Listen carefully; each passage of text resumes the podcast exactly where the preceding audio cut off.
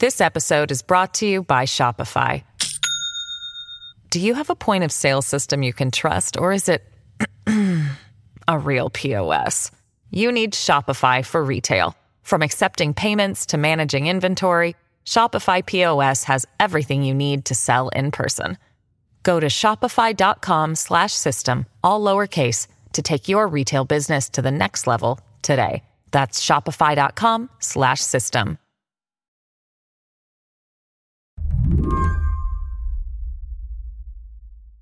For 25 years, David Chipman was an agent with the Bureau of Alcohol, Tobacco, and Firearms. Well, there were a lot of things that aren't like TV.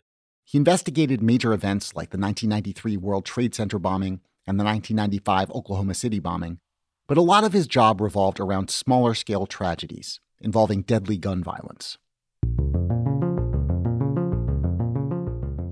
At the beginning of his career, he decided that this work was worthy of the full measure of his devotion, even if it involved dangerous moments in the field.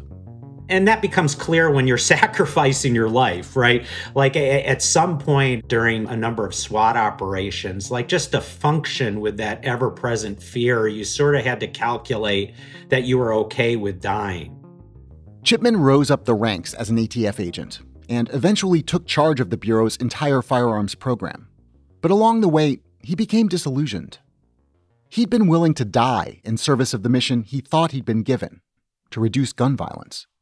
But he started to wonder if other people, powerful people, actually wanted this mission to succeed. My frustration was with the government itself. And actually, uh, members of the government and lobbies were trying to actively prevent me from solving crime. But like by the end of my career, I was left with a fact like, I don't believe everyone views gun violence as a problem. And in fact, some people see it as an opportunity. After leaving ATF about a decade ago, Chipman became an advisor to gun control organizations. He did that work until last year when President Biden asked him to come full circle and return to the ATF as its director. Chipman was excited to do the job, but in the end, he couldn't get confirmed. Pro gun groups successfully lobbied against him. Last week, President Biden named a new ATF nominee. At the same time, the president announced new rules regulating so called ghost guns, virtually untraceable firearms. It seems we're headed for another showdown over personnel and policy as various pro gun groups once again gear up to stop any regulatory efforts in their tracks. The lobby that supports the gun manufacturers has been very effective, ensuring not only that there are very few regulatory laws, but that there are gaping loopholes that allows them to profit from selling guns to criminals or extremists. And the most recent iteration of that is ghost guns. And, and that is the ability now as an any American to build a gun with the same lethality as something I would carry on ATF SWAT team. Today on the show, David Chipman has devoted his entire professional life to stopping gun violence, and he's met with obstacles, many within his own government, every step of the way. Does he think this latest skirmish over ghost guns will play out differently? And does he see any path forward toward a profound and lasting shift in America's relationship with firearms? I'm Seth Stevenson filling in for Mary Harris. You're listening to What Next? Stick around.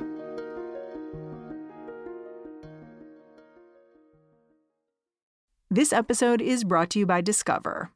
When it comes to your finances, Discover wants you to know they are the credit card that is always there for you. With 24 7 US based live customer service, everyone has the option to talk to a real person anytime, day or night. Yep, that means no more waiting for quote normal business hours just to get a hold of someone. We are talking real service from real people whenever you need it. Get the customer service you deserve with Discover. Limitations apply. See terms at discover.com/slash credit card. President Biden recently announced some new efforts to regulate ghost guns, requiring them to be treated like other normal firearms made and sold in the U.S. The NRA called this rule I'm about to announce extreme. extreme. But let me ask you Is it extreme to protect police officers? Extreme to protect our children? Extreme to keep guns out of the hands of people who couldn't even pass a background check? Ghost guns are often put together by unlicensed individuals using parts from ready to assemble kits or 3D printers. These made at home guns are meant to be untraceable. Under Biden's efforts, people who buy the kits would undergo background checks, and some pieces used to assemble the weapons would be given serial numbers. There are hobbyists who would go into a gun store and they would buy a frame or receiver. The frame or receiver is sort of like the motherboard of a computer or perhaps the chassis of a car, and it's the key part that you need to buy a gun. And so when you go into a gun store, that part has a serial number on it, it's marked by who made it, and you have to pass a background check to buy it, even though that part you can't shoot or anything. It's just the, the basis of a gun. A ghost gun is a gun that's manufactured absent that marked part. And really, the only reason to manufacture a gun that way is if you're someone who wants to avoid a background check, such as a criminal or an extremist. There's no reason to do this. It's not fun to make a frame or receiver. How easy is it for someone to put together a ghost gun if they get the parts? Is this something that, you know, like a teenager could do? Do you need a lot of expertise to put it together? Well, I would say that it's as easy as assembling, you know, a piece of furniture that you acquire from Wayfair. I think it's that easy. I think that there's been plenty of reporting of people that have been brought who don't really have any expertise. Parts, even the drill bits in a plastic template showing exactly where to drill the holes. Following an instructional YouTube video, it took less than three hours to build. And the main difference is 20 years ago, the only people who could build guns in this way were people who had expensive machining tools, knew how to deal with metals. Now, you know, a 3D printer can be used to print this frame or receiver. And then you would go online and buy kits that have all the other parts you need. In terms of things like price or how easy it is to to get these parts, how do ghost guns compare to to regular guns? Is it any harder or easier to get a ghost gun than a regular gun? If you bought a completed gun uh, from a gun store, you would have to go into that store, you would have to fill out paperwork, and you would have to pass a background check. By buying kits, um, it's certainly probably around the same price, but you're anonymous. Uh, you're able to do it outside of any government regulation. Like, why would I want to build my own car absent any markings? This is not about hobbyists. This is about an avenue that's purposely set up so that people who should not have guns can easily get them. When did law enforcement agencies start seeing ghost guns showing up regularly as weapons that get used in crimes? I'd say like 2016, 2017. Um, I remember in 2018, I was a, a, member of the International Association of Chiefs of Police, and they have a firearms committee. And this firearms committee um, welcomed the ATF to brief the committee on trends in, in, gun violence. And the committee members were very interested to hear from ATF about this emerging threat. And I, at least, was shocked when an ATF attorney came in and started talking about ghost guns and his position was that they were not a problem, and he tried to prove it by showing us the ghost gun he had made in his own home and tried to articulate that this wasn't a threat of public safety. This was just simply hobbyists. And it was really the responsibility of state or local police to just arrest people after the fact if they used one of these guns and not to complicate the lives of hobbyists. And to me, it was really crystal clear. Um, that ATF had jumped the shark. I mean, ATF is a regulator, and they were making a pitch for the gun industry to a law enforcement group. The Biden administration just announced a new policy aimed at cracking down on ghost guns. What was your reaction to that announcement? Well, it, it was twofold. It was like, that's good, but it wasn't enough. What needs to happen is that Congress needs to ban these guns. They need to pass a law that requires that individuals who want to make guns have to buy that serialized and marked part from a gun store. But, you know, the president and the administration has done what they think they can do under the law, uh, but that falls short of solving this problem. Some pro gun groups are already calling the new ghost guns rule an overreach and saying it violates federal law. I guess I'd ask you first are there valid arguments against this new policy? And second, how likely does it seem that these pro gun groups would be able to block enforcement of the policy? Yeah, I think they're going to fail. I think that DOJ does not pass regulations that are risky or things that they think they can lose. It doesn't surprise me that pro gun folks who think there should be no regulations on guns should oppose this. I'm talking to you from Brooklyn. There was a very recent subway shooting here that was extremely scary for all of us who use public transit here. That crime didn't involve a ghost gun. So, my question is Is the Biden administration just targeting low hanging fruit here, doing something easy when the real problem is actually much larger in scope? There is always more that this administration and every administration can do to prioritize gun violence, to prioritize our approach. But in this case, if we're trying to pick villains or people who've fallen short, um, it's really the gun industry and those elected officials that support them that have created a situation by design. And that is that gun violence is just really profitable. More with David Chipman after the break.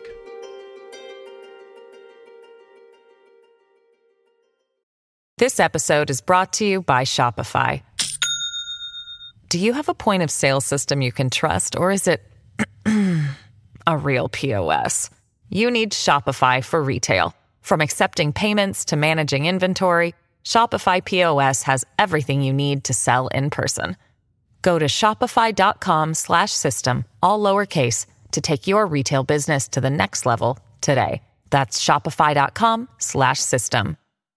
This episode is brought to you by Progressive Insurance. Hey, listeners, whether you love true crime or comedies, celebrity interviews, news, or even motivational speakers, you call the shots on what's in your podcast queue, right? And guess what? Now you can call the shots on your auto insurance too. Enter the Name Your Price tool from Progressive. The Name Your Price tool puts you in charge of your auto insurance by working just the way it sounds. You tell Progressive how much you want to pay for car insurance. Then they'll show you a variety of coverages that fit within your budget, giving you options. Now, that's something you'll want to press play on. It's easy to start a quote, and you'll be able to choose the best option for you fast. It's just one of the many ways you can save with Progressive Insurance. Quote today at progressive.com to try the Name Your Price tool for yourself and join over 28 million drivers who trust Progressive. Progressive Casualty Insurance Company and Affiliates. Price and coverage match limited by state law. At the same event where President Biden announced these new ghost gun rules, he also nominated Steve Dettelbach to serve as the new director of the ATF. Are you familiar with him? Do you have an opinion of whether he's a good choice? I guess my first reaction is that he is completely qualified for this job. In fact, the last confirmed and only confirmed ATF director, B. Todd Jones, had a similar background to this nominee. I'm familiar that this nominee has supported background checks. He clearly supports the current president's gun violence prevention agenda. And I hope that the administration learned some lessons from my failed confirmation learned some lessons from their successful Supreme Court confirmation recently and can get ATF a confirmed director, which is absolutely essential. We're in a situation where ATF has only had one confirmed director in history. Can you imagine if we went for years without a confirmed Secretary of Defense? In March of 2021, President Biden nominated you to lead the ATF but your nomination was withdrawn in September of that year. What happened? Well, I think the key moment that I understood what happened is when I was having a meeting with Senator King from Maine. Uh, Senator King, for those who don't know, caucuses with Democrats uh, in the Senate, although he's an independent.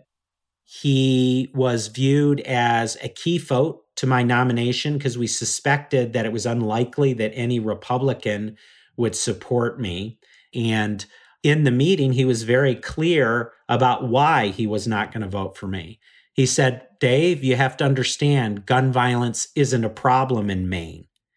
And you have to also understand that I can't vote for you because you don't have the endorsement of the National Shooting Sports Foundation, which is the uh, the lobby of the gun industry. That was shocking in a couple of ways. It was first shocking how open he was at saying those things to me. Clearly, gun violence is a problem for our nation. And for him to take the view that as a senator, he would only vote for things he perceived as important to Maine was disappointing. It was also disappointing how open he was about his criticism that somehow I wasn't endorsed by the industry that I would have to regulate. And the industry is already mobilizing against Biden's new pick for the ATF. The American Firearms Association sent out an email recently urging its members and supporters to agitate against Biden ATF pick Steve Dettelbach. The email vowed to use the same successful playbook that had been used to block David Chipman. Which made me wonder what would the ATF look like right now if Chipman had been confirmed? Well, I think I would be talking more is the main thing. I, I think what what I am frustrated about is I, I think that the public needs to have a constant and consistent dialogue with the members of government that serve them. ATF isn't holding town halls with members of the public describing what's happening with gun violence, why it's spiking, if they were in Congress, what laws they would pass to make ATF's job better. And I think that is the role of ATF. Just deliver hard, uncomfortable scientific truths about what's going on and then leave it up to others to decide what to do. I mean, there's it's quite clear that ATF director isn't making policy or law, but I think that there is a role to being able to more publicly and articulately and transparently describe the why of things that are going on. That's not going on. As I said, with ghost guns, ATF was doing the opposite. They should have known that there was a problem brewing. And what they did was is they attempted to cover up the problem by putting a good light on it that no, this is just, you know, what hobbyists are up to. I think any law enforcement official today would understand that ghost guns are not primarily what hobbyists are up to. They're what criminals and extremists are doing to make our streets less safe. If someone with your background couldn't get confirmed at the ATF, do you still have hope that the agency can be an effective force in reducing gun violence? I think ATF uh, will always fall short of an agency prioritizing uh, the prevention of gun violence over a comfortable and cozy and non confrontational relationship with the gun industry, absent an outside confirmed director. Uh, the moment that the person who is regulated has the power to pick the director, you have a captured agency. What would the pro gun groups say the role of an ATF director should be? What's their argument for, for what that person should be doing? Well, the pro gun groups would argue that there should be no ATF. Um, I think where much of the debate is today is that they believe, in their constitutional view, that the ownership of guns is some sort of birthright and that there is this insurrectionist belief that one of the reasons for the Second Amendment was so that the public could arm themselves to take up arms against the government themselves. And so I think there needs to be some kind of structure, just like we have with cars, to take a lawful product and do what we can to make sure that it's used lawfully and doesn't cause unintended harms in terms of policy and law, where do you think the line is between things that practically could happen in terms of changing law and what are the things that are just beyond the line where they'll just never happen? There's just not the political will to do them ever. There is an abundance of research now, and you can see that at the Giffords Law Center, where it's quite clear that states with robust gun regulations suffer far fewer acts of gun violence than those states that do not. There are things that we can do to make gun violence less likely, and states are doing those things and they're making their states far safer. But like many things, we have to have a national approach. And so, background checks, banning ghost guns, you know, licensing, uh, a number of the things that we need to do to really take a bite out of the gun violence epidemic, we need to do federally. And that's going to take different members of Senate being elected. You mentioned the statistics on states that have more robust gun regulations. The statistics are clear that other countries that don't allow guns just don't have the same number of shootings that we have here. Is there an emotional reason we keep accepting these numbers? Is there a better way to change hearts and minds when it comes to gun policy? Well, I, I think for many of us, there's a sense of hopelessness um, that nothing can be changed. I mean, you sort of see that with COVID, right? We're exhausted by it. So I, I think that is a real human phenomenon. There's the reality that our Constitution protects the right to own a gun, and our Supreme Court um, is upheld that individual right. So that decision has been made, and it would take, you know, the passage of a constitutional amendment to change that footing, which seems unlikely. My belief is just because something's hard and it's a life or death issue doesn't mean that we can't, you know, give up. But, you know, I don't want to sugarcoat it. This is very hard. And it's unlike other problems that we face where the people that oppose change that would make our country safer don't do so because they disagree with our approach. They disagree with the fact that there's a problem.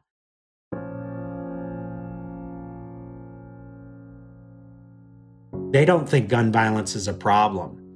They think it's a way to make money. They think it's a way to falsely mischaracterize communities of color as being somehow more violent. There are all these other political forces that actually benefit from the gun violence problem. And so perhaps that's something we can do is, is people like me who's been inside government and now out, who maybe can see things more clearly, just have to talk more candidly about what we're really up against. Um, until the day we don't have senators saying to me, like, hey, gun violence isn't a problem, it's not going to be treated like one. David Chipman, thanks for coming on the show. Thanks, Seth. David Chipman is a senior policy advisor at Giffords, Courage to Fight Gun Violence. And that's the show. What Next is produced by Mary Wilson, Elena Schwartz, and Carmel Delshad. We're getting a ton of help from Anna Rubinova and Laura Spencer. We are led by our executive producer, Joanne Levine, and Alicia Montgomery. I'm Seth Stevenson, filling in for Mary Harris. Catch you back in this feed tomorrow.